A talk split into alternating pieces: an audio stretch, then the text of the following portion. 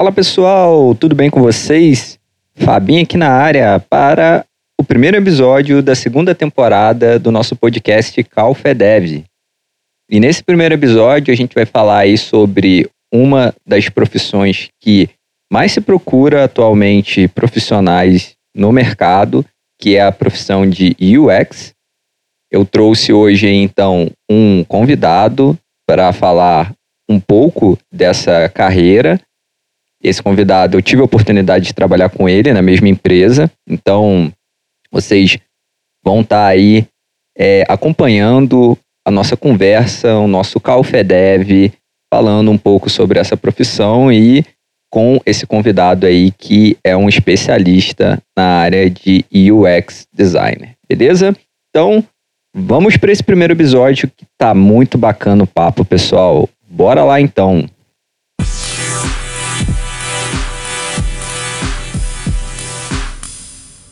Fala galera, Fabinha aqui para mais um episódio do Calfedev.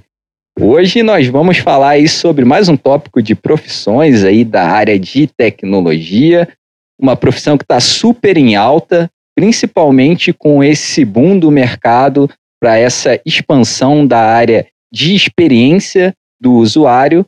Hoje a gente vai falar então sobre a área de UX, uma área incrível que está trazendo aí excelentes resultados para a questão de experiência com interações com o usuário. E hoje aqui nós estamos com um convidado super especial aqui, um camarada aqui que eu tive a oportunidade, estou tendo, na verdade, a oportunidade de trabalhar aí no dia a dia, um cara super profissional, um cara super especialista nessa área, Charles, que vai estar tá falando aí um pouco para a gente aí da sua experiência e vai estar tá falando aí um pouco sobre essa pauta aí da área aí, que é a área de UX Designer. Charles, tá contigo, meu nobre. Se apresente aí para o nosso público, meu nobre. Fala galera, prazer estar falando com vocês hoje. Obrigado pelo convite, Fabinho. Eu sou o Charles, é, sou formado em design mesmo, me formei pela São Judas. É, a minha formação original era para, né, para quem é mais das antigas, aí, web design, foi a área que eu atuei durante muito tempo. Depois eu fui passando por agência de publicidade, passei por editora, no caso a editora Abril, até que eu conheci a área de UX, que é uma coisa mais voltada para produto, e diferente da de design gráfico, que é mais voltada para marketing e publicidade. E estou aí desde então, passei por é, Boa Vista, empresa de análise de crédito, startups de e-books e audiobooks, e voltei agora para a área de crédito e finanças de novo aqui, Atualmente eu estou trabalhando no Bom para Crédito, junto com o Fabinho, é, integrando um time de tecnologia. E é basicamente isso aí, pessoal. A gente vai fazendo aí alguns cursos por fora também, tira a certificação do Google. É uma área nova, então ainda não tem uma faculdade assim formal, mas já tem muito conteúdo aí para a gente estudar e aprender mais sobre. Bacana, bacana. Você, citou um ponto aí bem interessante, Charles, que eu acho que é um ponto que a gente vai conversar bastante aqui, né? Que muita gente, é, eu acredito que hoje está aí dentro desse mercado de UX, veio da área de design, né? Muito provavelmente veio principalmente dessa área de design, né? Então, é, vamos dizer aí, talvez aí uns 90% é, tenha vindo aí da área de design e o, os 10% aí agora esteja chegando já vindo de cursos específicos, né? Porque o mercado agora está demandando já alguma coisa Exatamente. de curso específico dentro da área de UX, certo? Sim, com certeza. É, é o que a gente estava comentando no começo a área de UX, a gente foi começar a ouvir até sobre esse termo, ele foi se popularizando ali em 2007, 2008, o Steve Jobs falava muito sobre experiência do usuário, design centrado na experiência, aí começou a ficar mais popular, mas aqui no Brasil, a, a profissão em si, ela foi ganhar nome e mais peso de 2015, 2016 para cá. Então, é uma área nova e, sim, é, como consequência, tem muita gente que começou ali no design gráfico, no web design e foi migrando aos pouquinhos, está migrando porque a área realmente está aquecida, está tendo um boom aí de oportunidades, então tem muita gente migrando. Que bacana, que bacana, cara. Isso é, isso é, isso é o mercado, né? Até dentro da, da área de engenharia de software também, a gente teve várias é, mudanças aí. Até um tempo atrás eu falava com o pessoal de, por exemplo, hoje se a gente fosse fazer uma analogia aí com o desenvolvedor back-end, ele meio que seria ali o webmaster antigamente, né? Muito antigamente, né? O webmaster, poxa, o cara lá que cuidava de tudo relacionado à parte de infraestrutura do, do, do, de implementação ali do código no back-end do site. Hoje em dia já tem outras definições, outras áreas dentro do, da área de engenharia, full stack, e a mesma coisa, né? Que aconteceu aí com a área de design também, né? O que a gente acaba que começa ali meio que, é, às vezes, desmembrando alguns conhecimentos, especificando um pouco mais para justamente dar aquela noção do que exatamente você vai cuidar dentro daquela área específica, né? Então, é, isso é bem, bem fato mesmo.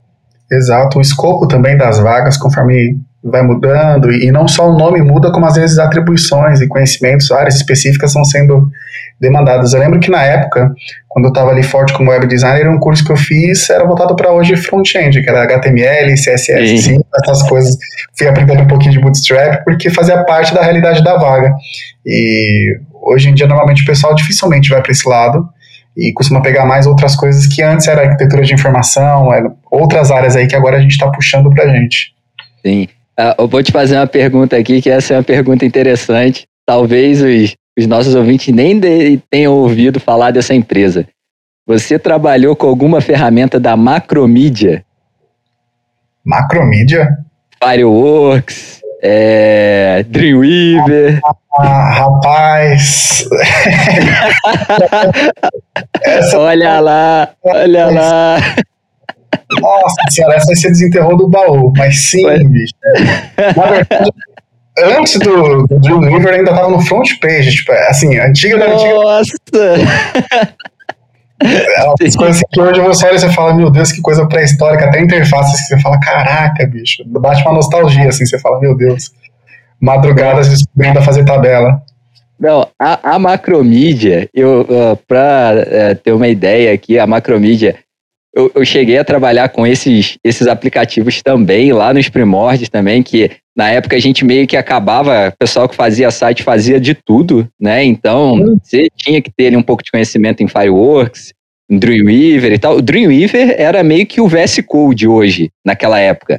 Que é HTML, você fazia tudo ali. Você fazia HTML, CSS, JavaScript, e era tipo um baita ideia. A, micro, a macromídia, pô, é, convenhamos, naquela época ela estava muito à frente do mercado, né, com, com essas ferramentas. E aí depois a gente sabe que ela acabou vendendo aí o, o kit de ferramenta para a Adobe, e aí a Adobe montou, né, esse kitzão aí com Photoshop. Nem sei Exato. se existe Fireworks hoje em dia. Eu acho que não existe mais. Existe ainda? Ele existe, mas é, é difícil você encontrar um profissional que ainda use Fireworks. É. Mas. E, e é engraçado. Já adianta aqui um depoimento que eu sempre achei que eu ia morrer usando Photoshop, Illustrator, e hoje faz anos que eu não abro esses programas, cara. Tá também se tornando uma coisa assim, museu. Olha eu olho meio que com certa já melancolia, assim, de caraca, já virei muita noite mexendo ali no Photoshop, criando camadas. Cara, incrível, incrível como o mercado se transforma. E assim, a gente não tá falando de uma coisa de muito tempo. Assim, vai, convenhamos, para tecnologia, se você fala de um espaço aí de cinco anos, já é muito tempo, né? Então, assim, macromídia é lá da época lá de anos 2000, lá por volta de 2004, 2005, Exato. né? Mais ou menos por aí. Então, assim, tá, se a gente for parar para pensar, é bastante tempo, mas assim, não é tanto tempo, assim. E se, as coisas se transformaram de uma Sim. forma muito rápida. Muito rápida. Exato. Né? As nossas ferramentas de trabalho, elas mudam com uma agilidade assim que eu não vejo em outras profissões ser tão comum, sabe? A, velocidade com que muda. Tipo, eu vou dar um exemplo bem ignorante aqui, mas sei lá, um, um estetoscópio continua sendo o mesmo desde sempre. Vai ter algumas variações ali, mas no nosso caso são outras ferramentas e muda muito, assim, tipo, muito mesmo. E rápido. Exato, exato. Tu, tu, tu também deve ter feito alguma coisa também de design também para aquele site em flashes também, né? No, Fez alguma coisa também? Fez? Fiz, fiz. Cara, e é engraçado porque eu lembro de alguns colegas meus da época que mexiam com Flash e que hoje evoluiu. E aí, hoje são os caras que mexem, mandam muito bem ali em motion design, e aí vai mexer com programas de edição de vídeo e tal. Então é legal ver essa transformação aqui. Quem estava mais apegado com a parte ali estática da coisa, que mexia com Photoshop, Illustrator, eu vejo hoje indo para esse caminho de UX design, UI principalmente. E esses meus amigos na época que gostavam muito de fazer animações ali em Flash, na hora de, enfim, personalizar os botões, os players, e hoje eles mexem muito com motion design. É engraçado isso. Que bacana. Que bacana. É, que faz sentido, né? Porque uh, o, a, apesar do Adobe Flash, a tecnologia Adobe Flash Play, ela ter ali o, a linguagem por trás, que é o Action Script, que o pessoal fazia muito site. Eu, inclusive, já fiz aqueles sites maldito lá que tinha que esperar um minuto para poder carregar o site para poder entrar, né? Mas eu, eu já fiz já esses sites assim, então, tipo, é, apesar disso, tinha uma timeline lá, você fazia as animações e tal, bonitinho.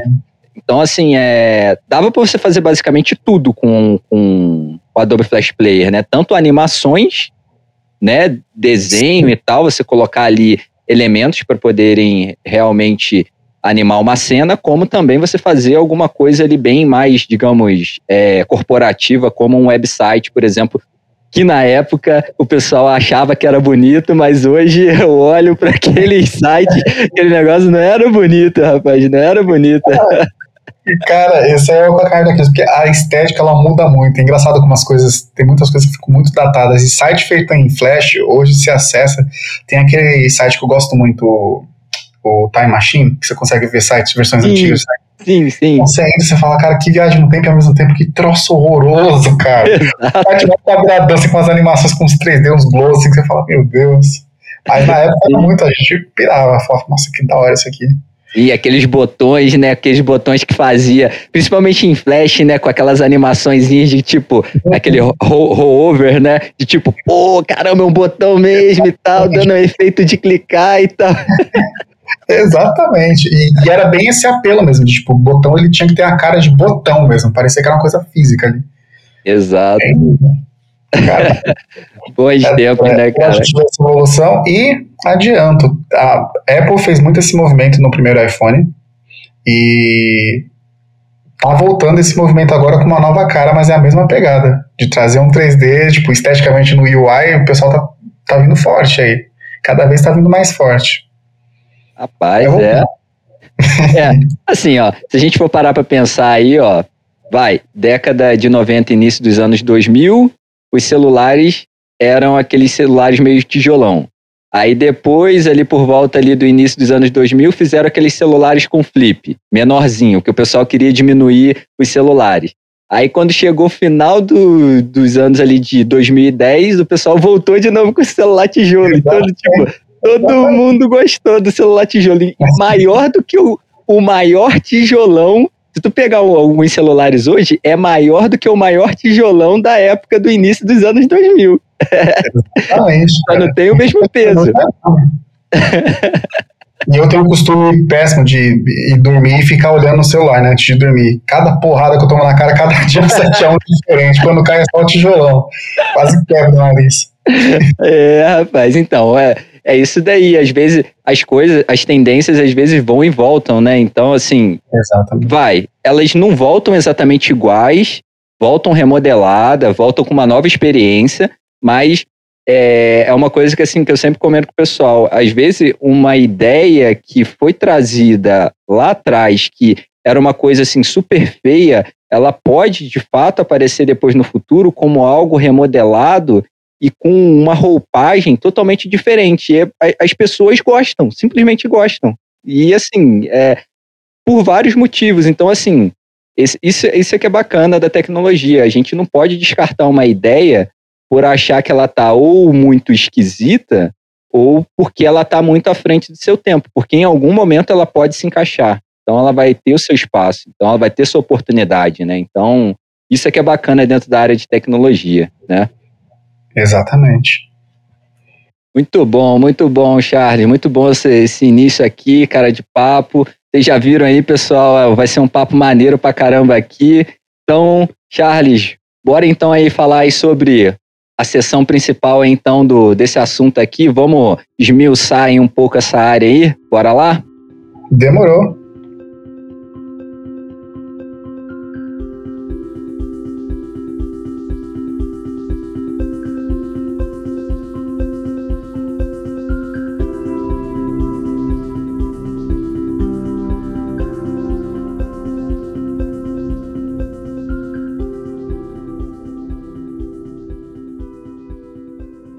Bora lá. Então, pessoal, ó, vamos entrar aqui então no primeiro tópico aqui do, do assunto aqui, é, que é a parte de explicar como que essa área ela meio que foi aí chegando até esse conceito ali de UX, experiência de usuário, né? Então, Charles, vamos falar um pouco aí então sobre o primeiro ponto, que é um ponto super importante dentro da área de UX design, que é a parte de UI, né? É, a parte de UI é uma parte extremamente importante e que ela meio que caminha aí junto aí com a área de UX, né? Então, vamos falar um pouco aí sobre essa arte aí, a arte de diagramação e estilo aí. Conta um pouco pra gente aí como que como que se chega aí dentro desse racional aí do, de UI, como que é ser um UI designer? Então, assim, é, a, a, parte de UI, ela tá 100% ali atrelado, ela tá debaixo ali de UX. UX, na verdade, ele fica como se fosse um, um guarda-chuva, e embaixo vai tendo ali as sub-áreas, os sub-bracinhos ali que vão se desenvolvendo. É, eu costumo fazer analogia que é como se a gente estivesse falando em medicina. Você tem a medicina como um todo, geral, mas depois a pessoa vai se especializar. Um vai ser cardiologista, enfim, fisioterapeuta, vão ter várias áreas distintas para a pessoa atuar. E no design é a mesma coisa, tanto que na faculdade de design os dois primeiros anos costumam ser todos iguais, e aí depois é que você escolhe se você quer focar numa área né, de produto físico, ou design gráfico, ou web design, e afins. E com UI é a mesma coisa, mesmo, segue o mesmo princípio. É, ele está atrelado à experiência, mas é, quando a gente fala em design, eu acredito que UI é o que costuma vir na cabeça das pessoas sem que elas saibam que é UI propriamente dito. Porque você vai pensar na parte visual, o design, né? como que aquilo se apresenta para mim, qual que é o sex appeal do objeto ou da interface, do que for. E o UI ele trata muito disso. É, pode ser tanto em produtos digitais, como um aplicativo, um site, como produtos físicos também tem UI, né? Seja ali um controle remoto na sua TV, é, e a gente vai tratar diretamente no, na sua experiência de uso. Então, é, se eu estou falando de um objeto como um controle, que é do mundo físico, como que eu faço para você entender facilmente que o botão de liga e desliga é um botão de liga e desliga? Como que eu diferencio ele como de um botão que você avança o canal ou diminui o volume? Tanto que antes, se você for pegar os controles da década de 90, anos 2000, era cheio de botão, e hoje quando você pega os controles mais atuais, teve uma limpa na interface, ele tem muito menos, conseguindo fazer meio que as mesmas funções. E isso tudo é estudo de UI, de interface, é entender como que você se relaciona com aquele objeto, e trazendo para a nossa realidade que a gente trabalha hoje, é, de produto digital, está relacionada, por exemplo, cara, quando eu vou fazer um, um aplicativo, eu tenho que pensar ali nos espaçamentos, nos botões e tais, que é para você se sentir confortável usando, para não cansar sua visão, não ser uma coisa muito agressiva. Então, eu creio que quando a gente fala em design, UI, UX, normalmente o que vem na cabeça das pessoas é UI mesmo. Sim, sim, sim. Isso, isso é uma coisa que eu acho que é, aí tu vai até me confirmar, mas eu acho que é um pouco justamente do que a gente conversou agora no início aqui do papo, que é por conta justamente de ter, primeiro, é, a vinda desse conceito de UX está muito atrelado ainda ao conceito de design lá do início, lá dos anos 2000. Né? Então, foi uma, uma questão de é, especificação ali, organização ali de funções dentro muito dentro muito da área de design, digamos assim, né? Que design hoje, se a gente for parar para pensar, ele, ele é um termo que ele tá muito abrangente, porque quando você pensa em design, você pensa em design como o estilo, a forma, mas também como algo que você está comunicando. Então, Exato. assim, isso é muito importante. Então, assim, ele não é um conceito só ligado ali a desenho, digamos assim, né? Então. Não. Apesar de que desvirtuaram um pouco a palavra, hoje em dia você tem designer de bolo, designer de sobrancelha. É, Exato. Mas nas origens ali, principalmente eu considero que a origem do design moderno é a Bauhaus, que é a principal escola que a gente tem como referência e pega nas faculdades e cursos. É, o que vai diferenciar é justamente quando você faz algo que tem ali sim uma preocupação com a estética, com o apelo visual, mas ele respeita prioritariamente a funcionalidade. Isso é o que diferencia, por exemplo, uma obra de arte de um design. É, e esse conceito, sim, ele veio carregado ali do design gráfico, do design de produto físico, que a gente é, áreas que a gente estudava ali de ergonomia, por exemplo, de ah, quando eu vou fazer o mouse para você usar, fazer de uma maneira que você não fique com tendinite, não fique forçando muito o braço, já era pensando meio que na experiência. Mas quando a gente fala de user interface, é ainda mais voltado pensando em produto, em negócios mesmo. É, porque ele envolve não só a parte de se preocupar com o seu bem-estar enquanto usuário, né, físico e emocional, como também aquilo que te engaja mais, que faz com que você interaja melhor com aquela página ou com aquele produto. Mas a raiz está ali junto. É, o que antes a gente tinha como ergonomia muito forte e aqui é, pensado nessa que a gente chama agora de experiência do usuário. Sim. E tem dois, tem dois conceitos aqui que eu acho que cai muito bem nisso que tu comentou agora há pouco, é, que é a questão de você trazer algo que seja confortável ali para o usuário para, digamos, prender ele naquela experiência ali de interface, né? E aí, quando a gente fala nisso, a gente fala principalmente, eu diria, em dois conceitos ali, que é o conceito de gamificação, você tornar ali a experiência do usuário algo gamificável, que faz com que ele, nossa, caramba, isso daqui é legal, vou continuar aqui, porque é muito bacana ficar aqui. E o outro conceito, que é um conceito que hoje está se falando bastante, alguns adotam, outros não, mas, pai, acho que é um consenso do mercado dentro da área de design, que é o conceito minimalismo, né? Quanto mais simples e quanto menos elemento, mais fácil de você comunicar para o usuário, né? E aí você até citou o exemplo dos controles remotos, que foi um exemplo bem bacana. Isso daí puxa muito para o conceito de minimalismo, para justamente você comunicar de forma mais fácil, não causar dúvida no usuário e não causar aquela sensação de tipo, caramba, se eu apertar esse botão aqui, esse botão aqui vai disparar a Terceira Guerra Mundial, né? Que tipo, né? Tanto botão aqui, um botão desses aqui pode disparar a Terceira Guerra Mundial, né? O, o usuário ele fica, né, com aquela sensação de, de medo, né? Então, né? Exatamente. E, e quanto mais a gente avança, Cara, eu vou fazer um comentário à parte aqui, mas que eu acho muito interessante. É, essa, essa área do design, está muito ligado à evolução que a gente vai tendo enquanto sociedade mesmo. E quanto mais a gente vive numa era de multi-informação, cara, você é bombardeado o tempo inteiro. Computador, na internet, no celular, que tá na palma da mão ali o tempo inteiro te jogando informações. Então, sempre, por isso que é uma tendência, que o designer ele vai sempre tentar limpar a tua visão e te entregar menos coisas de uma maneira mais mastigada, que você consiga entender, já, ente, já sabe, bater o olho e já interpretar o significado. Porque se você tem que parar para ficar interpretando o que, que o designer quis, você já perdeu o usuário ali. Tipo, provavelmente ele vai abandonar teu produto e vai ir para outro que seja mais rápido. Exato. Mais ágil. Sim, sim. Uma das coisas que é, a gente estuda, é, o Charles, dentro da área de engenharia, né, de, de software, né, que é uma coisa que puxa muito para essa parte de, de designer, é a parte ali de psicologia aplicada à informática, né? E eu lembro que um dos tópicos que a gente estudou, e isso assim, é muito recente para mim, porque é uma coisa que me chamou muita atenção, que é a questão de mensagens de informação e de alerta, né? O, o, a, a, psicologia por trás daquilo, né? Porque a gente, é, a gente é, lembra muito aí quando a gente pensa de mensagens de alerta assim catastrófica, a gente vai lembrar logo muito principalmente no cenário de informática, da tela azul da morte do nosso querido Windows, né?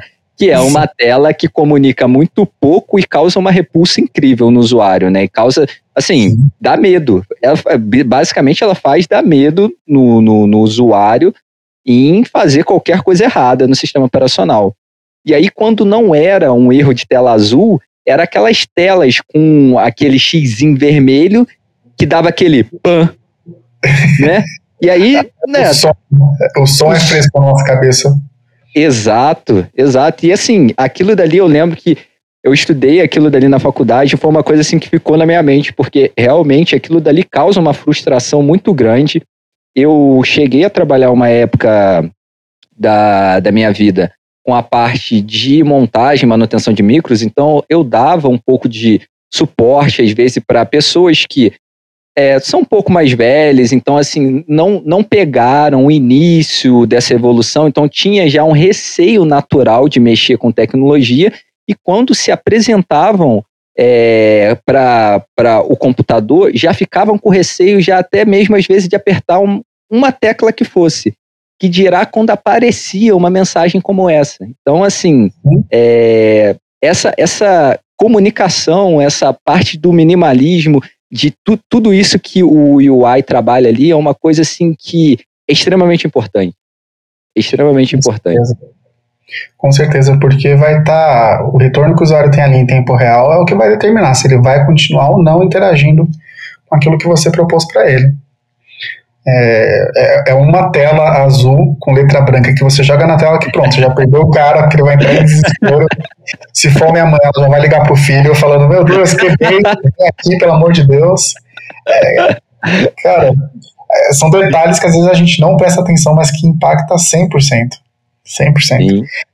É, inclusive, até coisa corriqueira, você vai num caixa eletrônico, ele tá com a tela azul, você já desiste dele, porque você já sabe que já tá no seu intelecto ali, meu, ferrou. Esse aqui deu errado.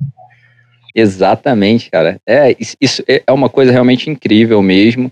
É, e que, assim, é, a gente tem que ter essa preocupação, porque você vê, de uma coisa que já vem por padrão de décadas, você acaba espalhando isso para todo um ecossistema de tecnologia e de outros tipos de é, comunicação mesmo visual. Então, é, isso é muito complicado, até mesmo a, acredito para vocês trabalharem isso no dia a dia, porque às vezes, dependendo da situação, vocês ficam com opções até mesmo limitadas, dependendo da situação, né? Então. Sim tem, é. pode acontecer, ou vou te dar até exemplos mais bobinhos, mas que costuma acontecer. Se você está trabalhando com um cliente, com uma marca que é, a cor primária dele seja o vermelho, por exemplo, é, e a gente vai ter no mercado diversas marcas de diversos segmentos que usam muito vermelho. Você vai ter de um Bradesco a um McDonald's, enfim. E quando você está fazendo essa interface para um produto deles, cara, vermelho normalmente está associado a algo que deu errado. Quando você usa numa, num ícone e tal, quando vem o retorno vermelhinho, a cabeça das pessoas tende a associar, tipo, a ah, vermelho aqui deu errado, ou é para fechar, o verdinho é que deu certo, que pode prosseguir.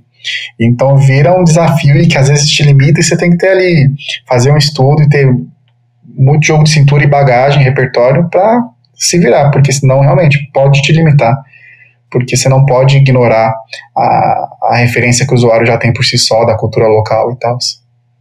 Bacana, bacana. Uma coisa assim que até é interessante assim é, é perguntar aqui é, tem a questão também de fatores culturais também, né? E aí assim é, questões de fatores culturais, normalmente como que se trabalha dentro é, especificamente de uma UI? Como que é feito o estudo? Assim, é, de modo geral, assim, né? Normalmente para fazer estudos dificilmente vai ser o próprio UI que vai fazer. Ele normalmente ele vai consumir de um estudo já feito por outros profissionais, tem outras áreas que atendem e que fornecem materiais e insumos para a gente trabalhar, mas é uma preocupação que está intrínseca ali. Eu vou te dar um exemplo clássico.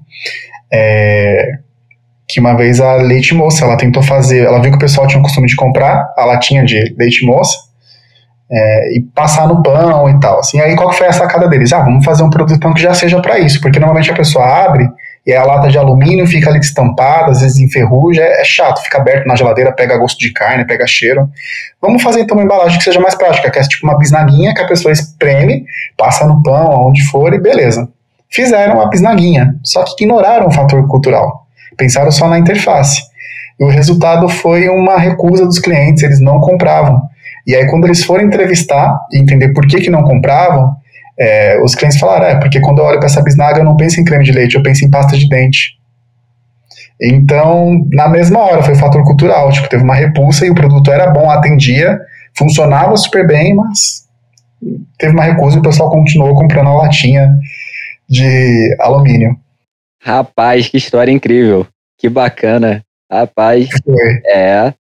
Real, real, realmente, então, é, foi por isso que eu, que eu perguntei isso, porque assim, é, é, isso é muito importante levar em consideração, porque às vezes se a pessoa, vamos lá, né? Às vezes o UI ele tem uma baita experiência, só que é uma experiência, por exemplo, é muito focada América Latina, por exemplo, né? E aí ele vai para fazer um trabalho para a Europa, e a Europa a gente sabe que é um, é um mundo ali dentro, é países com várias é, formas de pensar, vários tipos de cultura, até porque a própria Europa ali, né, ela vem muito da, lá dos anos é, para trás, bem lá para trás, né, daquele conceito de feudos. Então, assim, acabou se formando famílias, famílias com culturas diferentes. Então, assim, é, é totalmente diferente o universo, né? Então, Exato.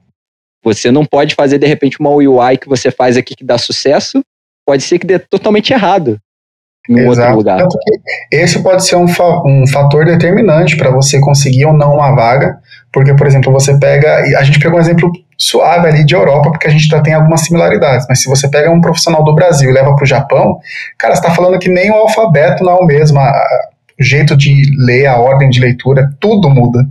Então, se a pessoa não passar por um período ali de vivência, de, para poder se acostumar com a cultura local, a chance dele não conseguir desenvolver um bom trabalho é muito grande. É, no máximo que ele vai conseguir é, de novo, fazer um trabalho visual, mas que não funciona. Sim. Sim, pô, bacana, muito bacana, Charles. E aí, assim, é, a gente falando aqui, a gente foi falando aqui ao longo aqui dessa primeira parte aqui de alguns tópicos, né, relacionados à parte de UI especificamente, como ali é o modo de trabalhar, o modo de pensar, o mindset, né, de um UI designer. E aí a gente começa também a pensar nas ferramentas aqui, né? E aí as ferramentas são várias, né? Queria que você falasse é. um pouco aí sobre algumas ferramentas que hoje no mercado, assim, você fala assim, pô, Fabinho, ó, se eu fosse começar em UI design, eu iria começar por essa, porque essa é boa para isso. Ah, não, eu não iria começar por essa, porque essa tem essa limitação. Conta um pouco aí pra gente aí. Certo. Hoje, Existem algumas ferramentas, mas normalmente a gente faz o recorte aqui para indicar para o pessoal. Se fosse para estudar, eu indicaria primeiramente o Figma, é uma ferramenta que está super em alta e ela é super democrática porque ela segue aquela tendência hoje que muitos aplicativos seguem, que é você pode instalar o aplicativo na máquina, ele vai rodar lisinho, vai agilizar a sua vida, porém, você também pode acessar de um navegador qualquer. Pode ser ali um Chrome, um, sei lá, um Safari, qualquer navegador é, conversa, é, compatível, e isso facilita muito na hora de você fazer o handoff para desenvolvedor, porque tem desenvolvedor que vai estar com Windows, outro vai estar com Linux, então você tendo é, essa plataforma que você consegue abrir em qualquer dispositivo, isso facilita muito, então é uma baita ferramenta aí, ela, o modo gratuito dela já é super completo, você raramente vai precisar pagar pela versão é, corporativa e profissional, você pode usar ali a free mesmo, é, e um outro programa que eu também recomendo é o XD, que é da Adobe. Mas o único fator que eu citaria dele como negativo é porque ele já está há alguns anos como um beta, tanto que o beta dele já virou meme, assim, porque, tipo, muitos anos. Mas tem algumas coisas nele que ele ainda é meio capado, ele precisa melhorar. Por exemplo, a coedição em tempo real, que é basicamente, se você tem uma equipe com mais de uma pessoa, é normal, que, por exemplo, eu preciso acessar o mesmo arquivo que você está mexendo ali para pegar algum componente, alguma coisa. E no XD isso é super bugado ainda, tem hora que ele fecha, ele tem algumas limitações de, por exemplo, se eu criei o arquivo, você não consegue compartilhar. Eu tenho que pegar, gerar o link, mandar. Ele tem essas coisas meio toscas, assim, que você fala, nossa, não acredito que eu vou ter que parar meu dia a dia por conta disso. Mas é uma ferramenta também super popular. E uma terceira, que eu poderia citar, é o Sketch. Mas o Sketch, o fator mais excludente dele é porque ele é exclusivo de iMac, de iOS, de macOS. Então, isso acaba sendo um fator muito excludente dele, porque é só para quem usa Mac ou, ou MacBook. Uh, mas, o lado positivo, eu falei aqui de três ferramentas, mas todas têm uma interface e um modo de usar que é parecido. Então, basicamente, você aprendeu uma, tipo, você escolheu o Figma, cara, vai na fé, porque quando você for mexer nas outras, vai ser muito similar. Você vai demorar um pouquinho para se acostumar com um comando ou outro que pode ser diferente, mas no geral eles são todos muito parecidos e têm potencial para fazer as mesmas coisas. Aí dentro de cada um deles, porque o programa ele vem, o aplicativo ele vem cru com as funções nativas, mas você pode ir baixando plugins que vão complementando, vão deixando o programa com mais funcionalidades para fazer animação, por exemplo, é, colocar efeitos. E, então, o que você vai acabar perdendo um pouquinho mais de tempo é procurar o plugin daquele aplicativo. Porque às vezes tem um que tem em todos, mas tem um que não tem aqui, mas tem outro que é a mesma função com outro nome. Mas basicamente todos vão atender super bem qualquer profissional. Bacana. Photoshop não. Cara, Photoshop não, porque ele acabou não? É, fica defasado para nossa área, porque quando você fala interface, são muitas telinhas, muitas. Então, Photoshop, o esquema de pranchas dele, que é como ele cria os quadros, acabou ficando meio defasado, assim, é, é péssimo. E principalmente na hora que a gente quer fazer o handoff ali pro dev, o Photoshop ele não passa nada de especificação. E o Figma, o XDigital, ele meio que já dá até sugestões ali no CSS, como trabalhar ali. Então ele é super mão na roda. Alguma ferramenta específica, assim, é, ah, eu, eu, eu não sei se hoje ainda é utilizado, mas assim, alguma ferramenta específica para prototipagem você recomendaria, como por exemplo, alguma ferramenta focada em mockup de tela, alguma coisa assim, ou todas essas ferramentas já atendem esse escopo também? Exato, não, todas elas já têm, nativamente você consegue fazer a tela e depois prototipar, botar para operar, inclusive colocando plugins para fazer animações nas interações. Então ele é bem completinho mesmo, dá para você fazer um trabalho super profissional e um protótipo super, sim, alta fidelidade com eles, que é também um fator excludente para o Photoshop. Ele não faz protótipo, você não consegue navegar, apresentar, e todos eles fazem. Inclusive no Figma, é, quando você, por exemplo, você fez um ilustrou um aplicativo. Na hora que você entra no modo de apresentação, ele simula até o celular que você escolheu. Ele bota já o aplicativo dentro do celular rodando, então ele faz uma apresentação bem bonitinha do protótipo. Que maneiro, que maneiro, que maneiro.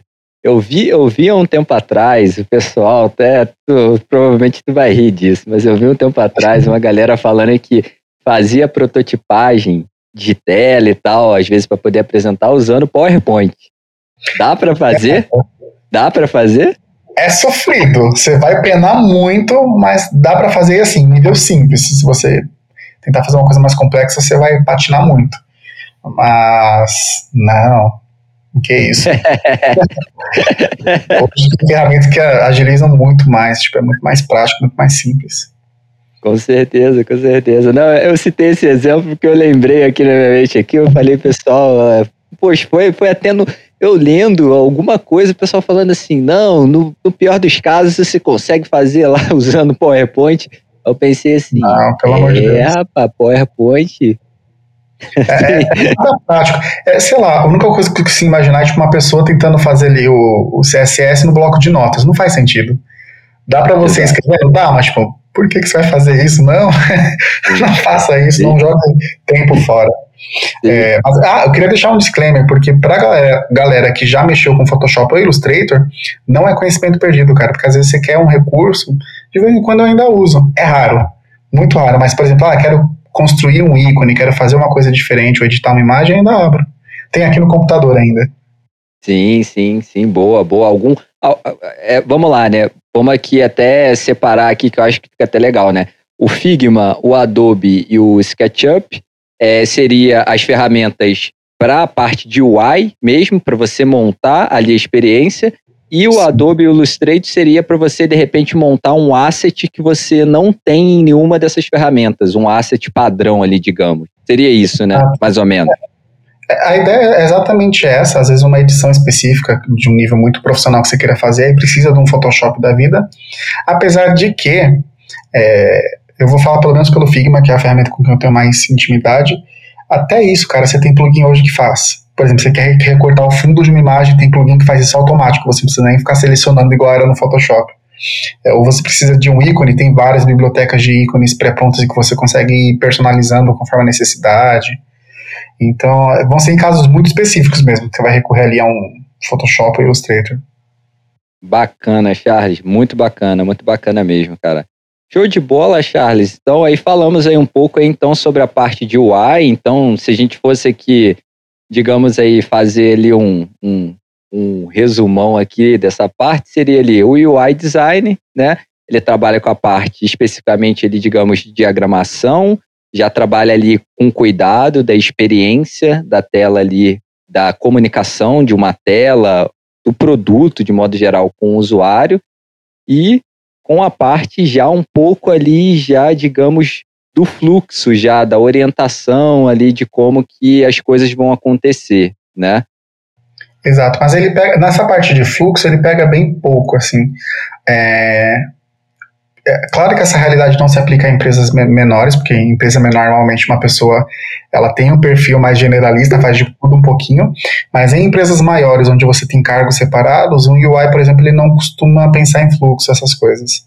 Legal. Ele normalmente já vem meio que pré-desenhado para ele, ele só vai se preocupar com a interface em si mesmo.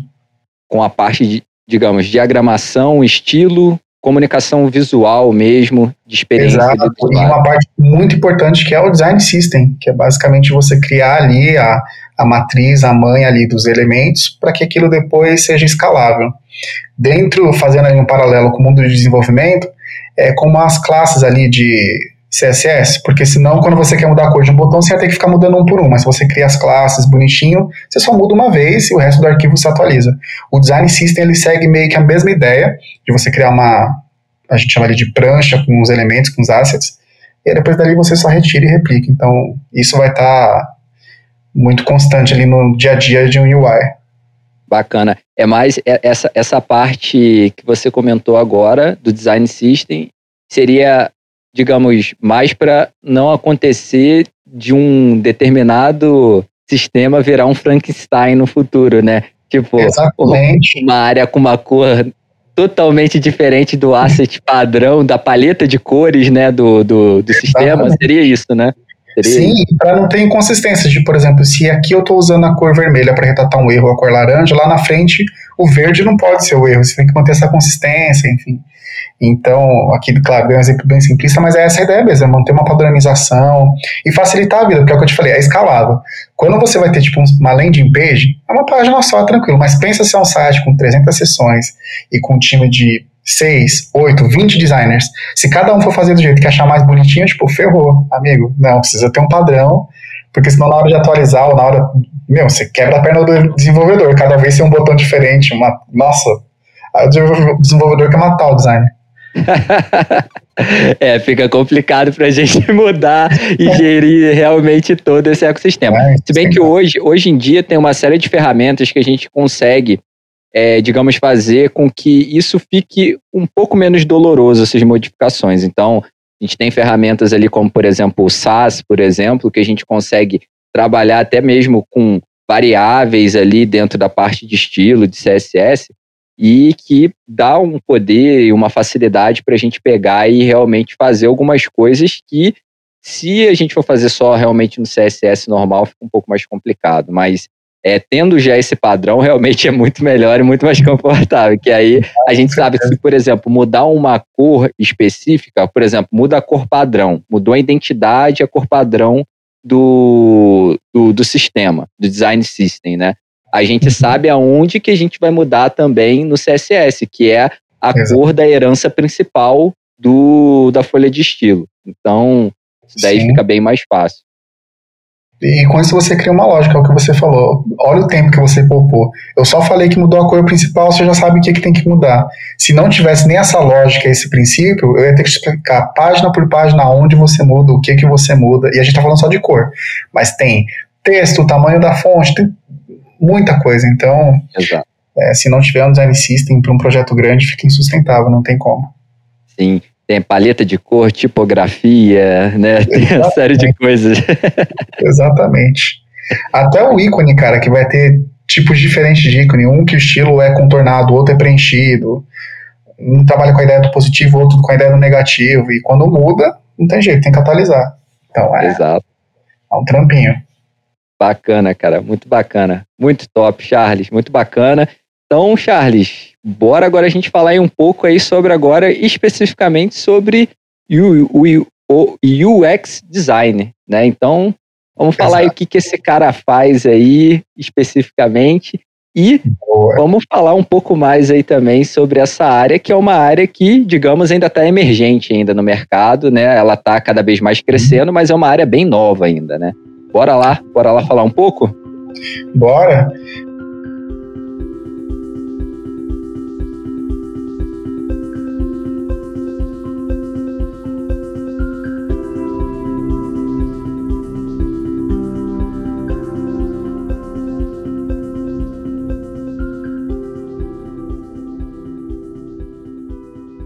É, lá, e já fica aqui, já começo com uma dica para quem não está familiarizado com a área, porque você vai ver vagas surgindo tanto com a, o título de UX Designer quanto de Product Designer. E se você for tentar procurar a diferença entre os dois, você não vai conseguir achar de uma maneira clara, até nos órgãos ali é, oficiais de design, eles não conseguem deixar muito claro qual é a diferença entre as duas áreas, porque no fim, a real é que as duas são muito parecidas, muito mesmo, o escopo da vaga vai ser sempre muito próximo, mas basicamente, como eu havia dito antes, UI ele está dentro ali de UX design, ele é um, uma parte fundamental, uh, mas quando a gente fala do profissional de UX, o que vai diferir é porque justamente ele vai pensar mais em métrica, é, fluxo, é, wireframe que ele faz antes, que é basicamente você fazer um rascunho das telas antes de passar para o UI de, definir a, a carinha final. É, então ele tem esse perfil e a, a, vaga ela costuma ser mais de ponta a ponta, porque como a gente falou antes, o UI ele entra meio que numa etapa específica, ele vai cuidar ali da parte visual, que é mais ali quase no delivery, e o UX ele está mais de ponta a ponta, é desde a concepção da ideia, de confirmar as hipóteses para ver se é aquilo mesmo. Então tem um perfil um pouquinho mais abrangente. A gente poderia dizer aí que o UX designer é um full stack designer? a gente poderia dizer? Cara, é tipo isso mesmo. É, é, a maneira como o consenso ali popular ficou conhecido esse tipo de vaga. É o cara que faz de tudo um pouquinho, porque dentro dessas tarefas mesmo que eu acabei de te falar, você, quando você trabalha com uma empresa muito grande, você vai ter profissionais específicos para aquilo. Por exemplo, para fazer uma pesquisa, levantamento tal, você tem o UX Research, que é o cara que ele só faz isso. Ele vai fazer pesquisa, ele vai entrevistar o usuário, mas quando você está numa startup, numa empresa menor, não é muito viável ter vários profissionais, então normalmente vai ter uma pessoa que vai se desenvolver ali em várias áreas, é, incluindo a de pesquisa. Sim, bacana. E falando um pouco aí, principalmente sobre essa área de pesquisa, é, é aí que vem, né, talvez aí a diferença principal entre um UX designer e um UI designer, que é a questão ali dele ter soft skills um pouco diferenciadas em relação a simplesmente ao UI designer, né? Então, tem que ter ali outras habilidades, como por exemplo, como você comentou, você vai entrevistar e tem que ter habilidade ali de comunicação, tem que Exatamente. ter feeling ali para justamente é, analisar determinadas situações que ocorrem. Né? Então, hoje a gente tem algumas ferramentas no mercado, que eu não vou citar nenhuma aqui específica, mas a gente tem ferramentas para a gente colher a análise de comportamento de usuário, então tem que ter uma visão analítica, né? Tem Exato. que ter a capacidade ali de né, é, pegar e trabalhar ali é, com outras áreas juntamente ali para poder justamente colher essas métricas, marketing, área de tecnologia, né, desenvolvimento e tal. Conta um pouco para a gente aí como que funciona aí toda essa, essa, ciência aí por trás aí, o dia a dia ali de UX Design aí. Conta um pouquinho aí, Charles. E o UX Design, cara, por trás ele vai ter muita questão ali que envolve um pouquinho de psicologia, é, pega muito forte, porque quando a gente vai falar com o usuário, cara, aí você tem material aberto para você se deleitar ali, porque a maneira como você falar, como você deixar a pessoa mais à vontade, como você não induzir a pessoa a responder aquilo que você já estava pensando, tem diversas técnicas que são baseadas em ciência mesmo, é, e, e, não só nessa parte de entrevista com usuários, mas dentro da própria empresa, porque o UX muitas vezes ele tem que fazer esse papel de vender, de apresentar a ideia, é, que é o que você falou que envolve o soft skill ali, porque normalmente o UI ele fica mais fechado ali no time de design, de produto e desenvolvimento. Mas o UX ele externaliza, ele vai falar com todo mundo, não pode ter vergonha, é, fica travado, você tem que ser às vezes um pouco cara de pau, porque é isso. E o jogo de cintura aqui, isso envolve um pouco de psicologia e também vivência, cara, não tem como, é repertório. Você entendendo com o público com quem você está falando, e quando eu falo público, pode ser desde o usuário final até alguém dentro da própria empresa, porque dentro de uma empresa você vai ter áreas diferentes usando ferramentas ou portais como intranet da vida, você tem que saber falar. Né? Se você for falar com a diretoria, você vai ter uma linguagem que eles entendem, com o investidor é outra. Se você for falar com o pessoal da limpeza, tem outra linguagem, porque senão você gera ali um conflito, não dá para entender o que, que você está dizendo. Então, com certeza, na parte de linguística, de psicologia, vai estar tá ali completamente relacionado com o trabalho de um UX designer.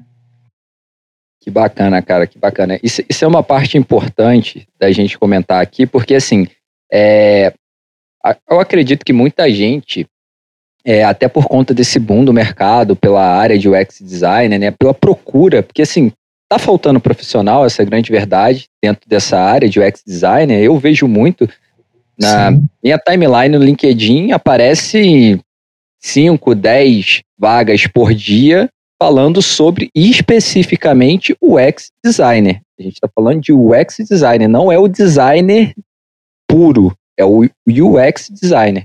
Então, assim, é, muita gente está assim, é, querendo entrar para essa área, às vezes fazer transição de carreira, e a pessoa precisa realmente entender se de fato aquilo faz sentido, porque se a pessoa não tiver a soft skill e também não gostar, às vezes, né, de dessa parte, desse papel de comunicação ali, dessa parte psicológica, de entender é, a parte, digamos, é, sentimental ali, né, do, do usuário por uhum. trás ali do uso da, de um determinado produto, ele não vai conseguir se desenvolver como um UX designer, porque isso é, é extremamente importante, né?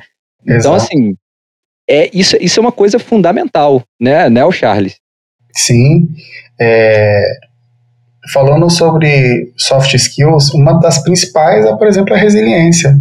Porque o que vai acontecer de situações onde você tinha certeza e vai ver que não era nada daquilo, cara, não está escrito. Se aí se você tem, tem um ego frágil ou se sente mal porque um trabalho seu não foi bem, você vai se frustrar com frequência, assim, porque às vezes a gente está na maior boa intenção e acha que o usuário vai super entender aquele produto, mas quando você vai testar, você vê que, cara, ele não entendeu, ele ficou parado olhando para a tela sem entender o que estava sendo apresentado, coisas do tipo. Então, é aquelas é gostar o mínimo que seja de gente, de interagir com pessoas e não se importar em às vezes você ter que retrabalhar a mesma ideia duas, três vezes ou ter que mudar completamente a ideia no meio ali do caminho. Bacana, bacana. É, é, é meio que, digamos, é uma área que trabalha muito fortemente com o conceito de experimentação né, digamos, né? Porque esse é um conceito muito vinculado ao UX, certo? Muito. É, nos nossos discursos no dia a dia, nosso, um dos principais objetivos é diminuir o eu acho e trazer sempre embasado em algum dado, em alguma entrevista, alguma porcentagem. É, você percebe que o trabalho está ficando mais maduro quando você deixa os eu achos assim de lado, sabe? Não é tipo, ah, eu acho que o cliente vai gostar, o usuário vai gostar desse botão aqui, ele vai entender isso aqui, não. Fiz o teste, com tantas pessoas, de tantas pessoas X entenderem, então sucesso, podemos seguir. Você fica com um discurso muito mais voltado para é, ser mais claro e tentar errar o mínimo possível ali, dentro das métricas, dentro das estatísticas. Bacana. E essa, essas entrevistas que é, ocorrem, elas podem ocorrer de várias maneiras, né? Até de modos uhum. que às vezes até o usuário não percebe, né?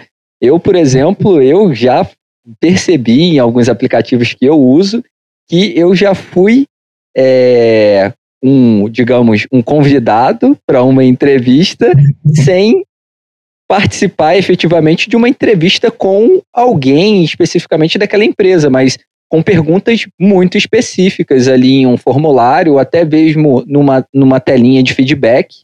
Então, assim, é, conta um pouco pra gente aí dessas estratégias aí, que tem várias que eu já percebi como usuário, Exato. de você fazer entrevista com o usuário. Conta um pouquinho, Charlie. Sim, existem diversas técnicas que a gente pode utilizar, é, tanto de abordagem quanto da entrevista em si, ou do, né, do, como eu vou colher as respostas, mas basicamente eu acho que a maneira mais fácil de separar é se você quer dados qualitativos ou quantitativos. E o porquê você vai escolher um ou outro vai estar direta, diretamente relacionado a, por exemplo, quanto tempo você tem ali disponibilidade para poder falar com mais pessoas ou menos pessoas é, quantas pessoas estão envolvidas no processo, porque, por exemplo, quando a gente fala de resposta qualitativa, é, normalmente a gente está falando de questões dissertativas, onde a pessoa vai estar um campo aberto, ela fala o que ela quiser, e aí pode vir uma palavra ou literalmente um ponto, ou pode vir um texto. Então, se você está falando com 100 pessoas e for 100 textos abertos ali, é difícil, você tem que ter isso em mente para calcular o tempo e demanda né, esforço de gente que vai estar envolvida para classificar, tabelar aquilo. É, então, tempo, quantidade de pessoas que você quer ouvir e também do objetivo do projeto, da fase, etapa que você está querendo testar. Porque às vezes você não precisa necessariamente entrevistar, mesmo pegar uma pessoa a campo aberto e ouvir. Às vezes pode ser um, um quantitativo vai te atender muito melhor. Um formuláriozinho onde a pessoa só responde sim ou não. É, já pode atender, tirar uma dúvida que você tem. Então, basicamente, é esses dois tipos que a gente vai ter, e aí dentro deles, aí, cara, mergulha.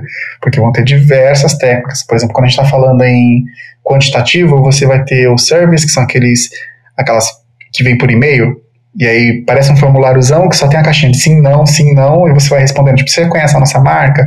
Ou das marcas abaixo, qual você conhece? E perguntas desse tipo, que vai ser sempre sim ou não. Você não abre para o usuário ficar né, mirabolando muito.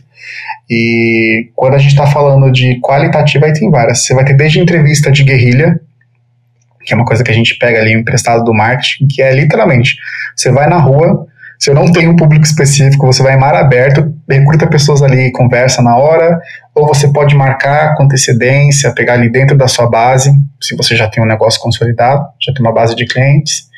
Uh, tem diversas formas, e aí vai ter teste de usabilidade, por exemplo, que você chama a pessoa para testar um produto que você fez, é, e dentro da, do próprio teste de usabilidade você vai ter também análise de tarefas, que por exemplo, você quer testar apenas uma função específica, e aí você já põe a pessoa meio que com um roteirinho e vê se ela consegue desenvolver ou não.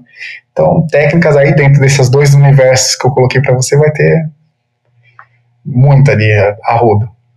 Tem, é, é, é, depende da estratégia, né? Digamos, né? A estratégia, Exatamente. né? A estratégia que vai ditar qual é o uso ali da, da qual vai ser qual vai ser a abordagem da pesquisa, melhor dizendo, né?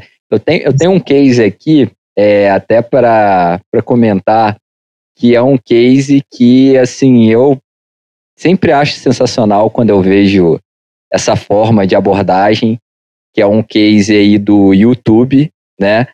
que é aquela pesquisa antes de você assistir um vídeo. Que aí eles te perguntam assim: quais marcas que você viu publicidade na última semana?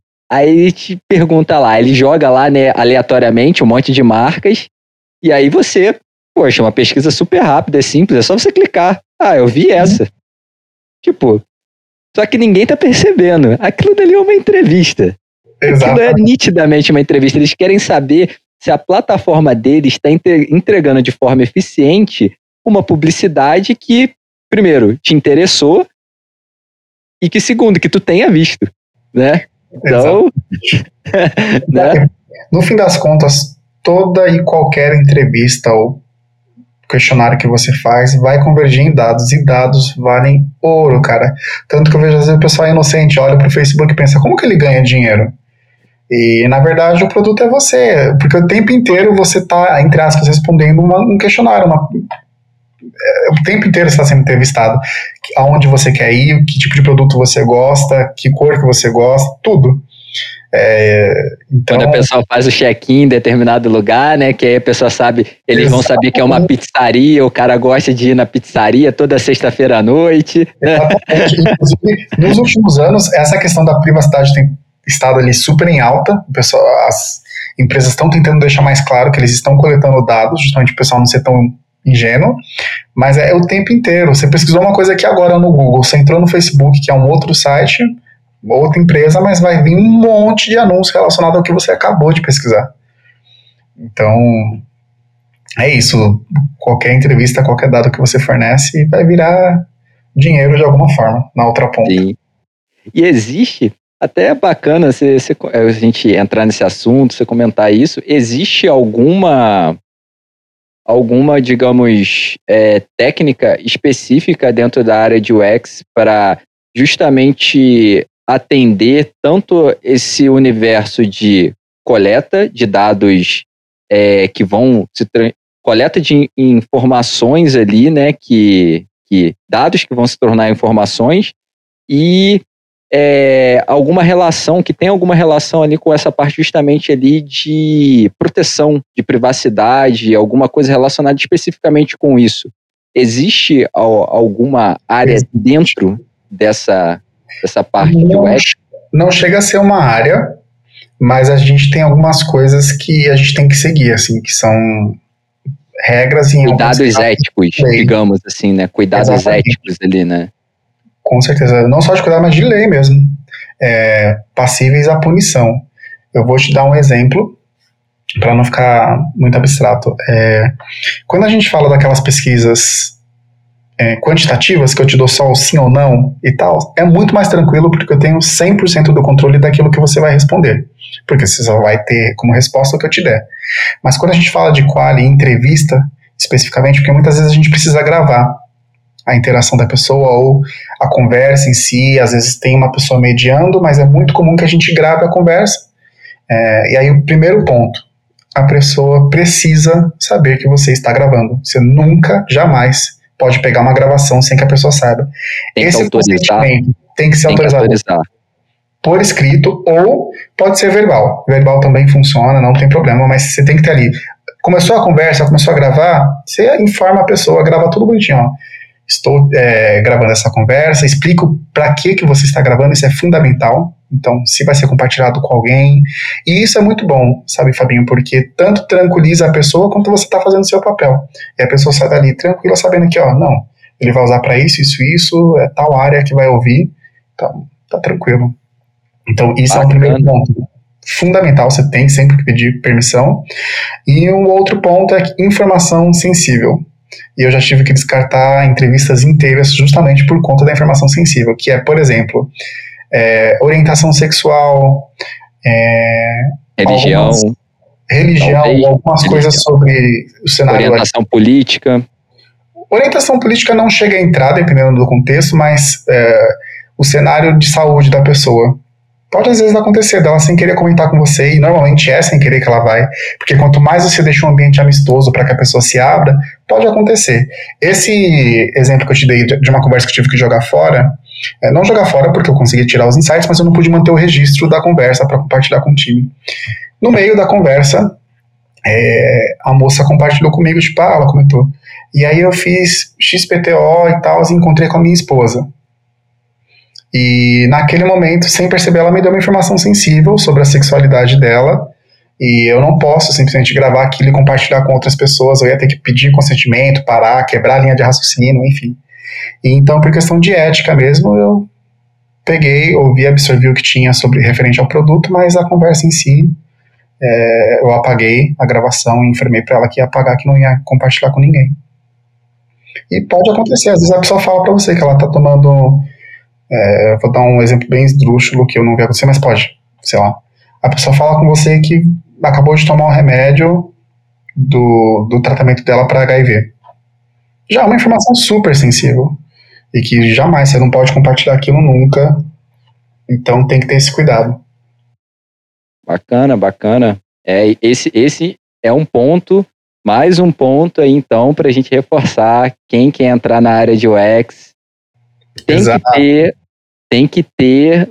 Se a pessoa for só de UI design, a pessoa vai ter que ter ali uma adaptação de mindset, digamos, bem assim, extrema, porque não é só você trabalhar com fluxo, com wireframe, com, com trabalhar com, com a parte ali de é, interação do usuário, não é só isso, né? Você trabalha com outras questões que são extremamente complexas e sensíveis, né? E assim, dependendo do, dependendo do business que você, que você for aplicar isso, é realmente muito complicado. Por exemplo, é, não sei se já teve a oportunidade de trabalhar nessa área, mas, por exemplo, se você for trabalhar, por exemplo, em um software médico, por exemplo, nossa, se você for fazer uma entrevista com o usuário, uhum. dependendo da situação, você vai vazar uma série de informações extremamente sensíveis do quadro clínico, a pessoa de repente vai, vai compartilhar aquilo, então assim, é, é complicado. E é o que eu te falei, quando chega nesse ponto de informação sensível, é passiva de processo, porque se o usuário te processa porque ele soube que você gravou e compartilhou esse tipo de informação, ele vai ganhar, enfim.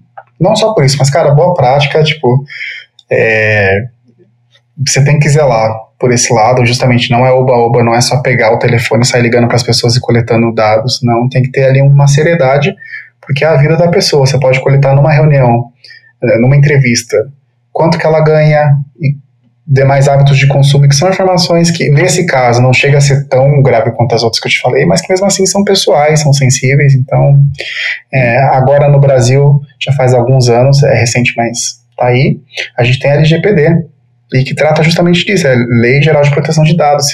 Quando você vai coletar o dado de qualquer pessoa, você tem que explicar o para quê, qual é a finalidade, tem que ter o ok dela.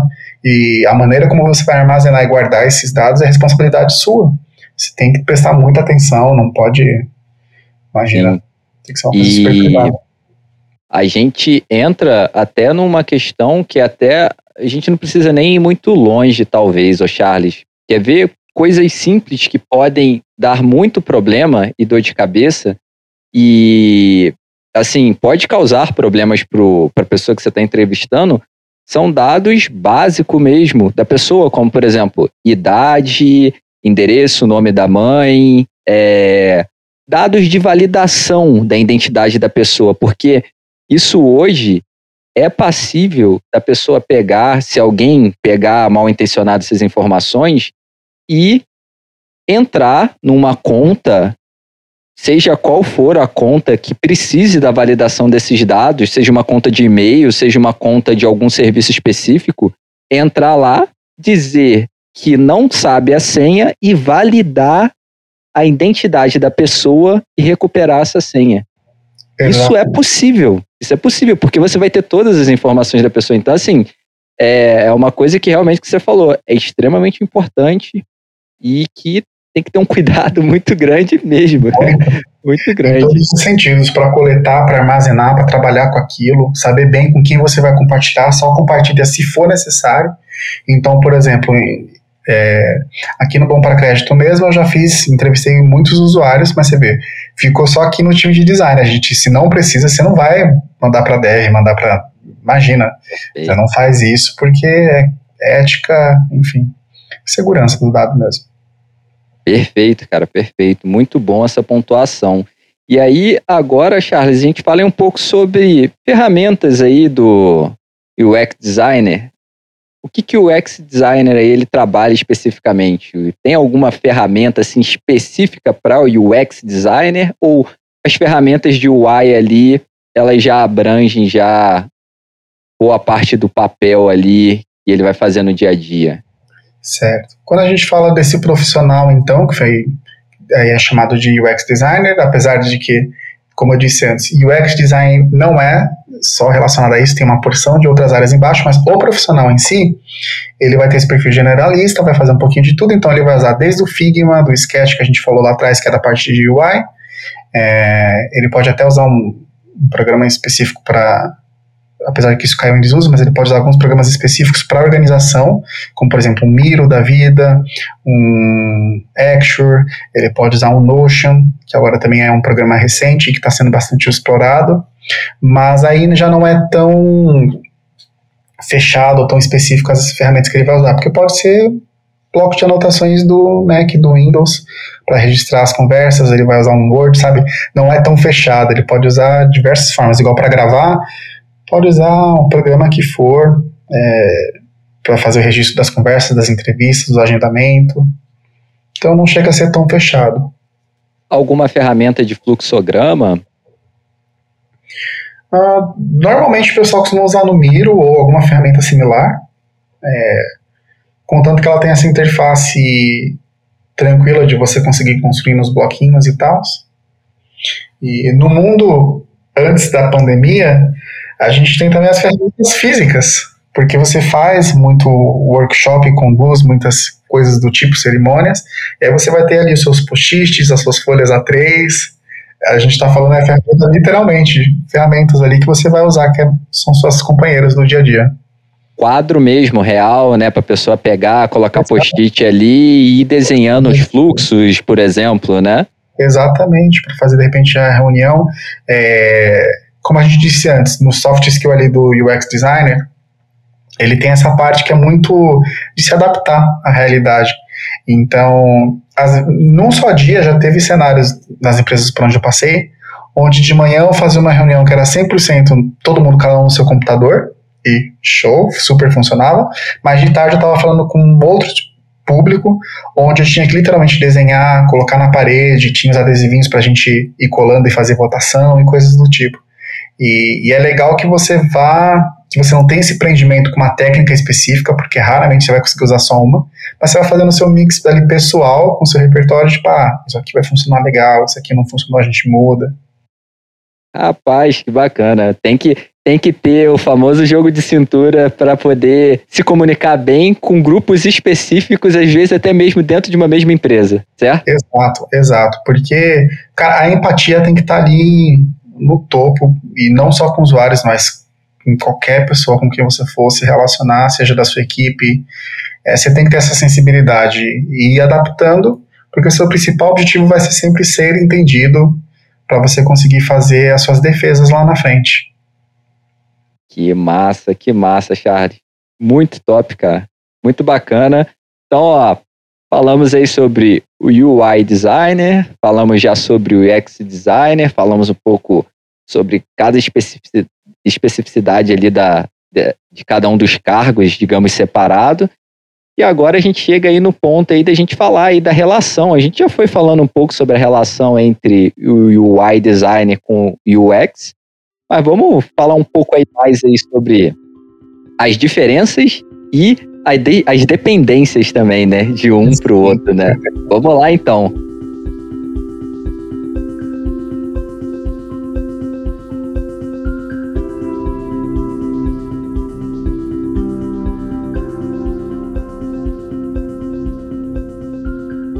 É, vamos falar um pouquinho então dessa necessidade aí é, que existe, né? O UX precisa do UI, certo? Isso é fato. Ele precisa, e em alguns casos, em muitos deles, ele vai ser o próprio UI designer. Aquilo que eu te falei, em startups e tal, provavelmente a pessoa vai exercer um pouquinho das duas funções, e uma coisa não existe sem a outra, é, tá ali, é um complemento. É, a diferença é que um vai ser mais focado e o outro é um pouquinho mais abrangente. É, e o UX designer, às vezes, quando ele termina de fazer uma, uma entrevista, uma pesquisa, ele pode nem. O, o, o trabalho dele, o resultado pode nem ser uma coisa desenhada. Às vezes acontece. Pode ser um, um outro tipo de solução, ele vai tomar ali com base na análise do, do usuário. Eu vou te dar um exemplo. É, teve um aplicativo que a gente desenvolveu e a gente estava investindo grana numa funcionalidade onde basicamente ele ia conseguir ver alguns gráficos ali de consumo e de gastos é, para manter um controle financeiro. Mas depois a gente estudar o público, a gente viu que eles nem consumiam gráficos, ia acabar caindo por terra, ia ser uma funcionalidade que a gente ia perder tempo e ninguém ia usar. Porém, uma outra reclamação que a gente foi vendo é que, cara, no meu, eu normalmente vou olhar meu, meu, meu produto com vocês pelo celular e eu vou consumir meu dado ali.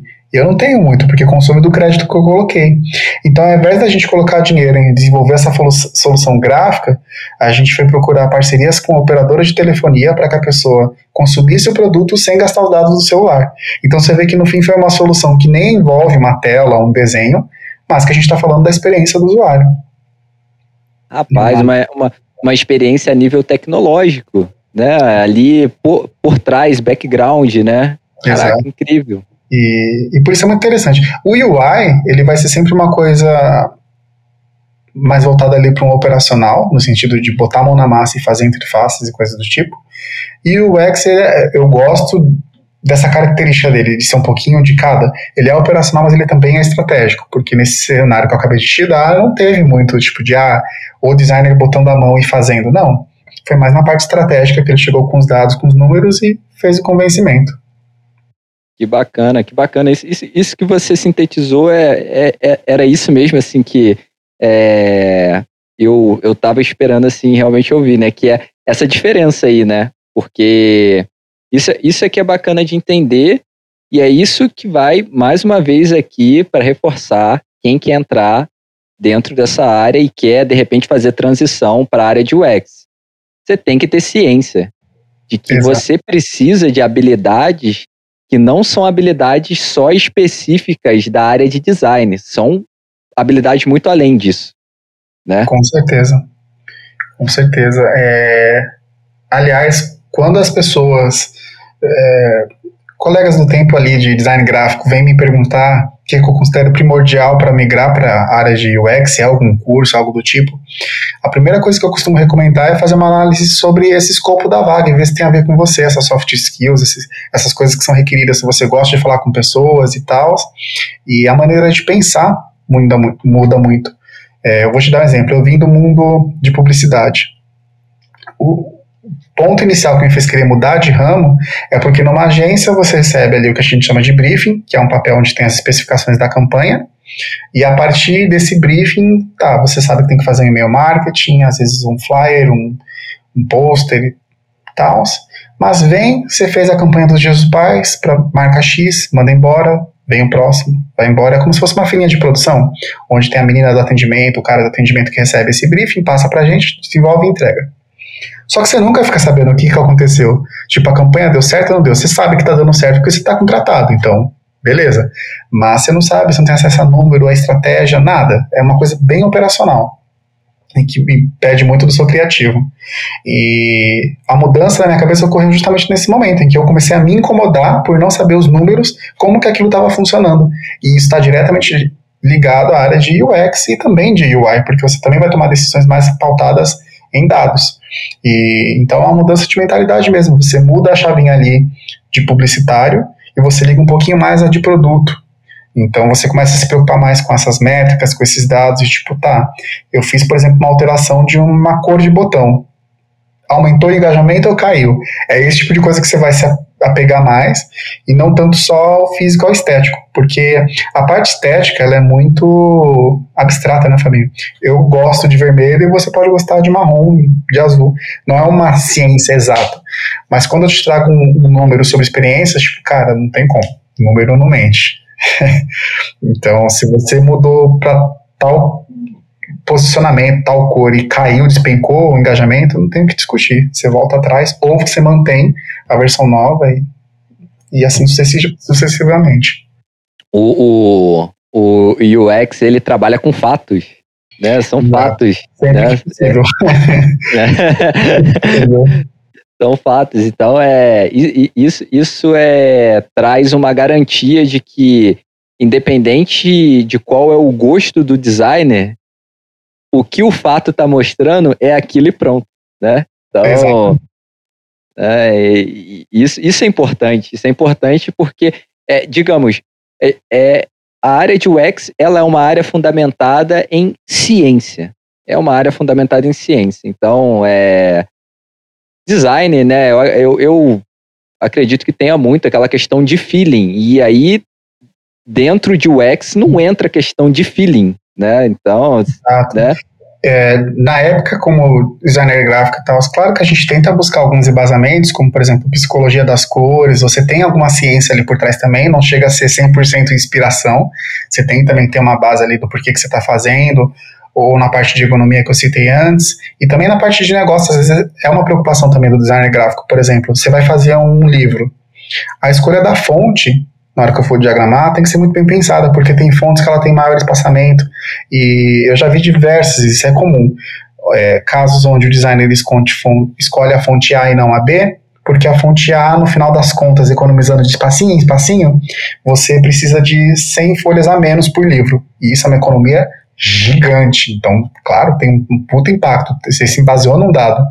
Mas a, a, área de UX, realmente, as ciências que ele envolve me, me chamou mais a atenção, me identifiquei muito mais e por isso que eu fiz essa, essa migração. Bacana, muito bacana, Charles. E aí, assim, a gente até agora linka aqui um pouco aí, justamente aí com esse último, esse último ponto aí que você falou, né? é, que a área de UX chamou atenção, mas e aí? E para as outras pessoas que estão aí no mercado e também está chamando atenção, como que como, como que a pessoa pode ingressar nessa área, né? Primeiro, assim, né? É, a gente já até comentou no início lá do, do podcast. Não tem formação específica para. Não tem uma faculdade, por exemplo. Ah, eu quero me formar em UX designer, vou para a faculdade X. Não existe. Exato. Né? É, ainda não tem, não é tão tradicional nesse sentido e nem acho que precise ser, viu, Fabinho? Eu acho que cada vez mais é, o diploma por si só ele não diz muita coisa. Você tem que buscar sua formação por fora, é na vivência, é na prática, é em cursos. Uh, mas primeiro passo é, cara, a comunidade de UX é, ela é muito aberta, ela costuma ser muito receptiva. Você vai encontrar grupos em quase todas as redes sociais, do LinkedIn ao Facebook. É, seja no Instagram, vai ter a galera lá de UX e eles são muito abertos, é sempre muito receptivo, então tira dúvida, conversa, pergunta sobre o dia a dia e vê se essa parte do soft skill que a gente comentou se casa para você. Porque não vai ter muito como você fugir, vai ser o seu dia a dia, então vê como você se sente com as situações. Pode perguntar, o pessoal curte muito. Uh, e o segundo ponto que eu indicaria é buscar uma formação própria. Não tem uma tradicional, uma faculdade, mas busca uma própria. Hoje você tem diversos vídeos gratuitos no YouTube, que já é uma boa base, uma boa fundamentação. Se você for procurar por cursos pagos, também tem diversas opções acessíveis, muitas mesmo, tem outras mais carinhas um pouquinho, que é aquelas que normalmente são presenciais, mas tem diversos. A única dica que eu deixo relacionada a isso é cuidado com aqueles cursos que vendem muito promessa de emprego. Esses normalmente eu recomendo que a pessoa abra o olho, é, porque você vê que o, o, anúncio ele não é focado na, na profissão em si, mas ele é sempre tipo, ah, quer ganhar, sei lá, 10 mil reais, vem para UX, e não é bem assim. É, não é assim que a, que a coisa funciona.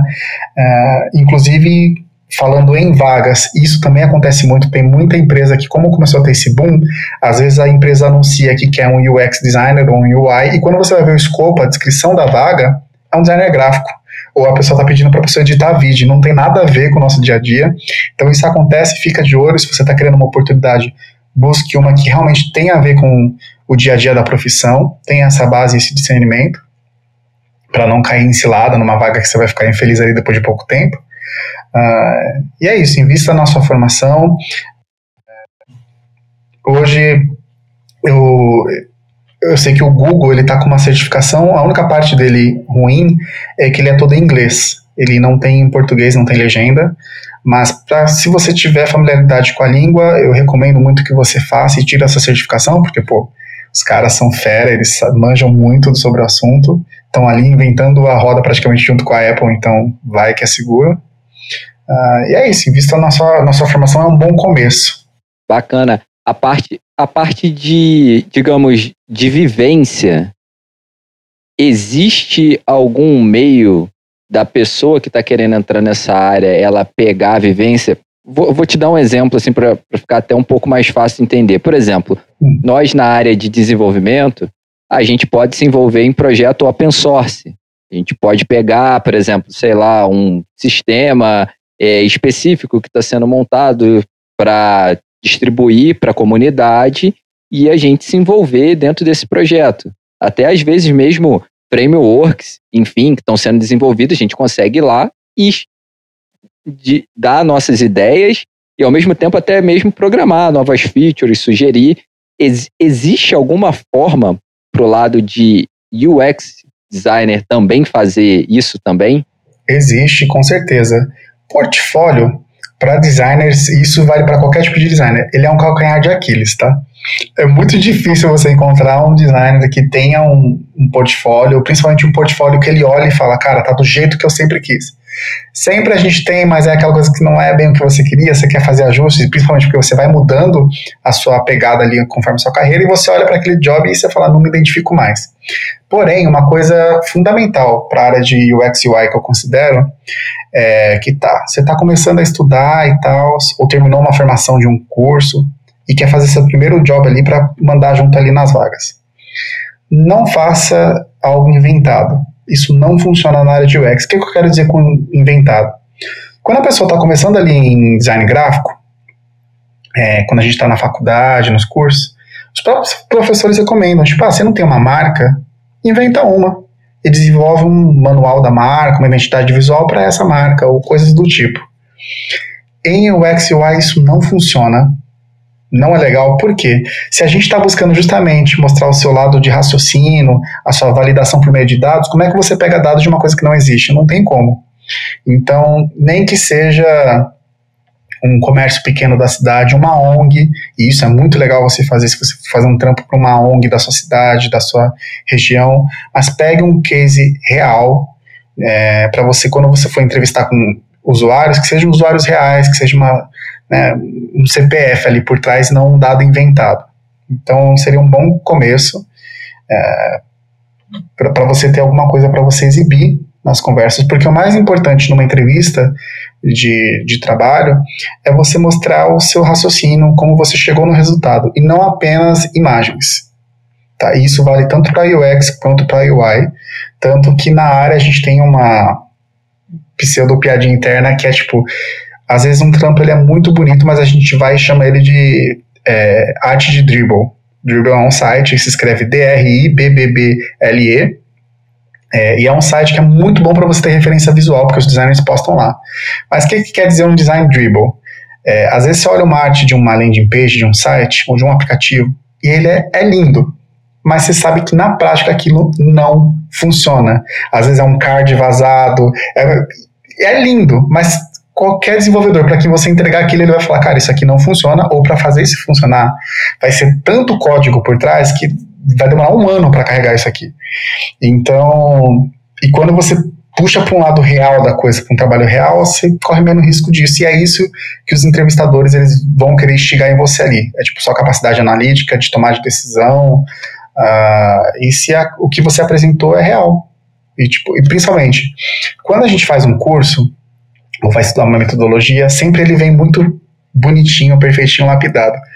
Mas tem uma notícia, amigos, assim, raramente o cenário vai vir assim bonitinho, em que você consegue aplicar um double diamond perfeitamente, um, enfim, metodologia que for.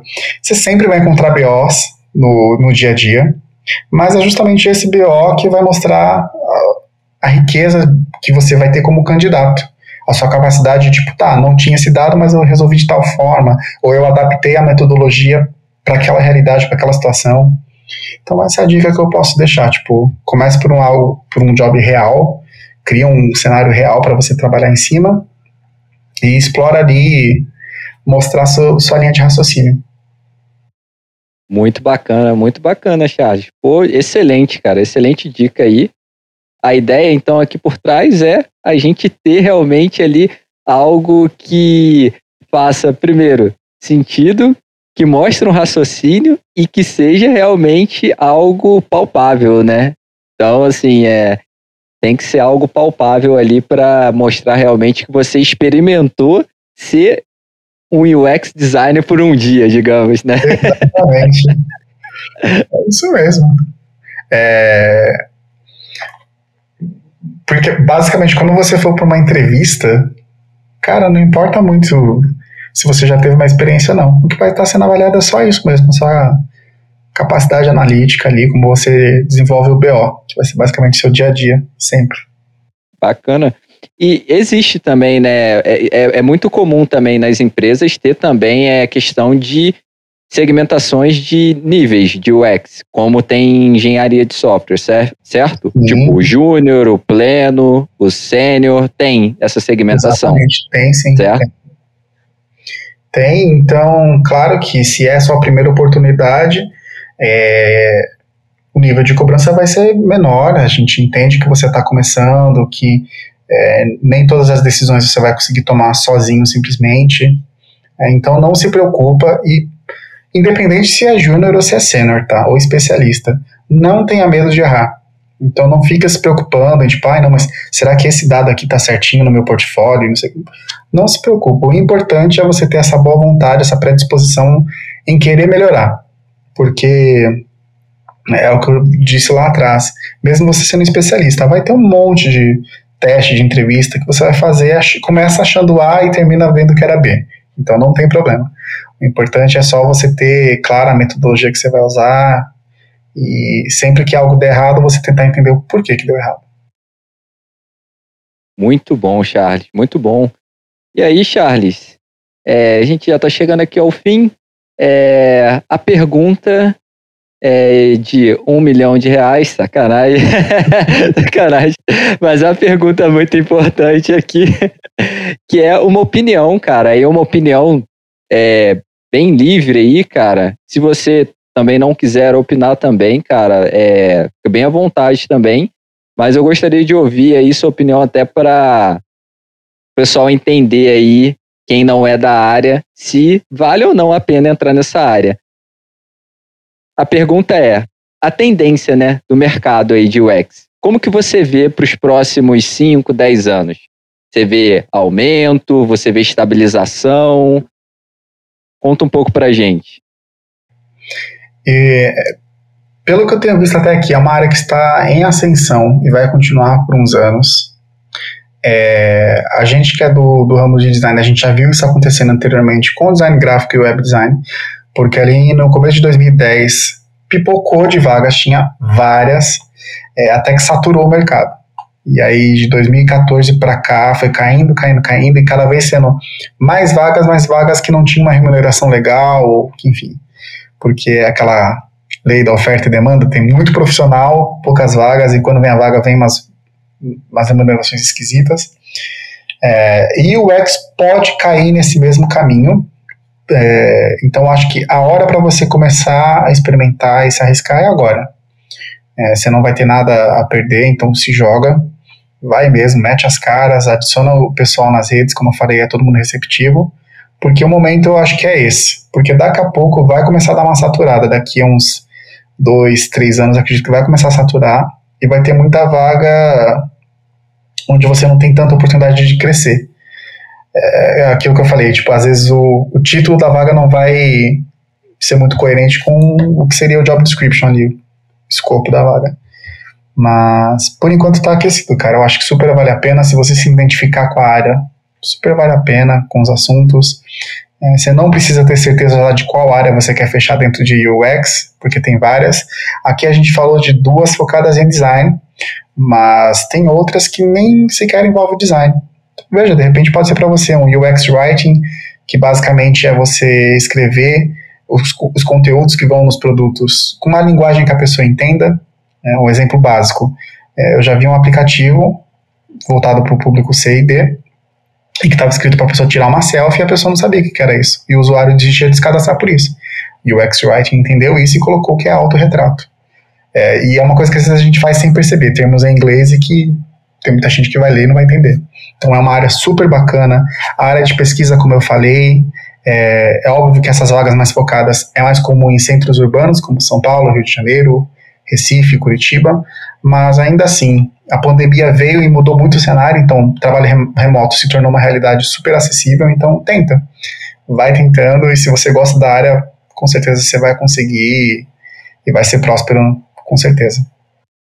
Até um ponto é, antes da gente é, fechar aqui o bate-papo, um ponto que você citou que a gente não comentou muito, mas eu acho que é bem óbvio, na verdade, na área de engenharia, isso é bem nítido, né? Na área de tecnologia toda, né?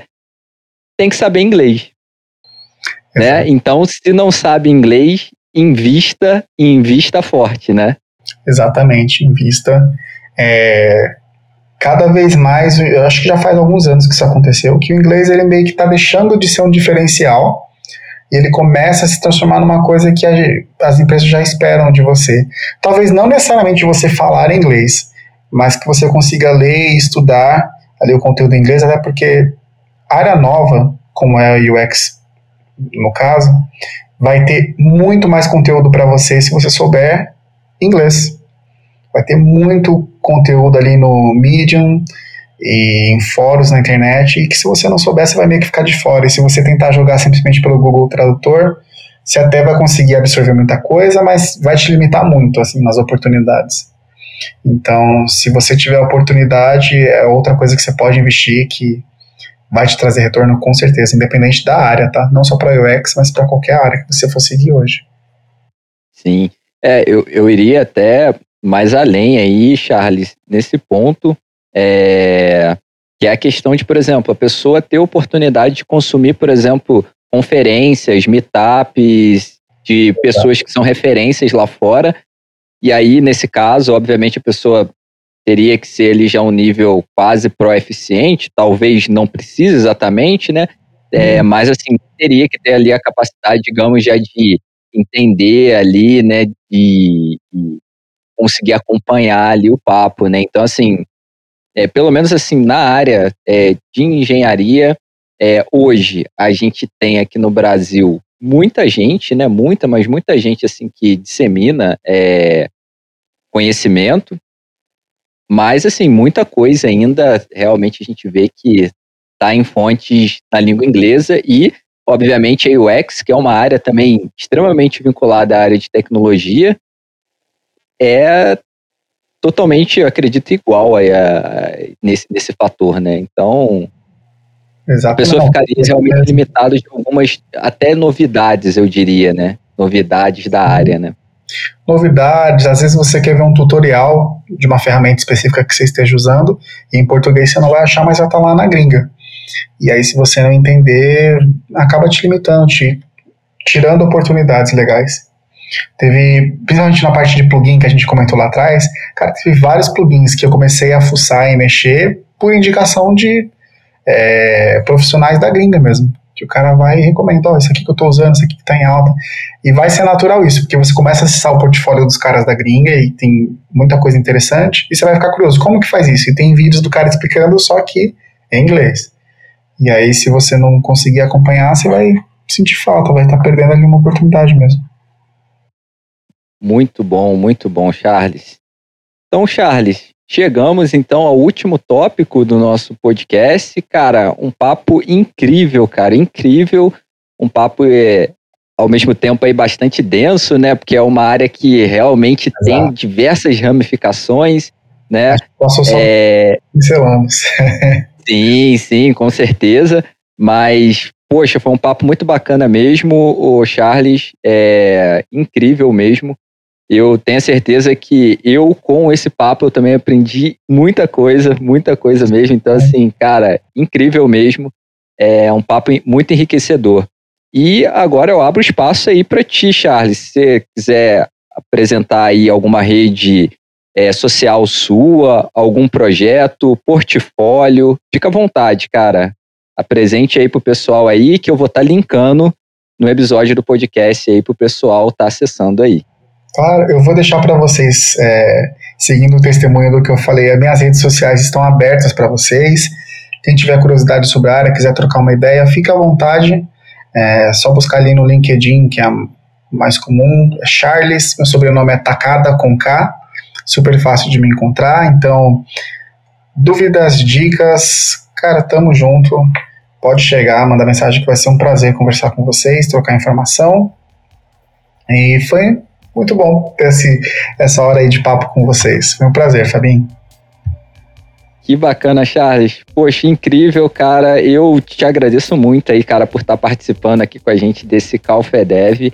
É incrível aqui ter a participação aqui de profissionais aqui que, para mim, aqui são referências dentro do, do que fazem. Então, cara, você é uma grande referência aí dentro da área de UX. Eu acompanho seu trabalho durante o dia a dia. Então, é, cara, muito obrigado mesmo aí, cara. Foi excelente aí ter esse papo com você, cara.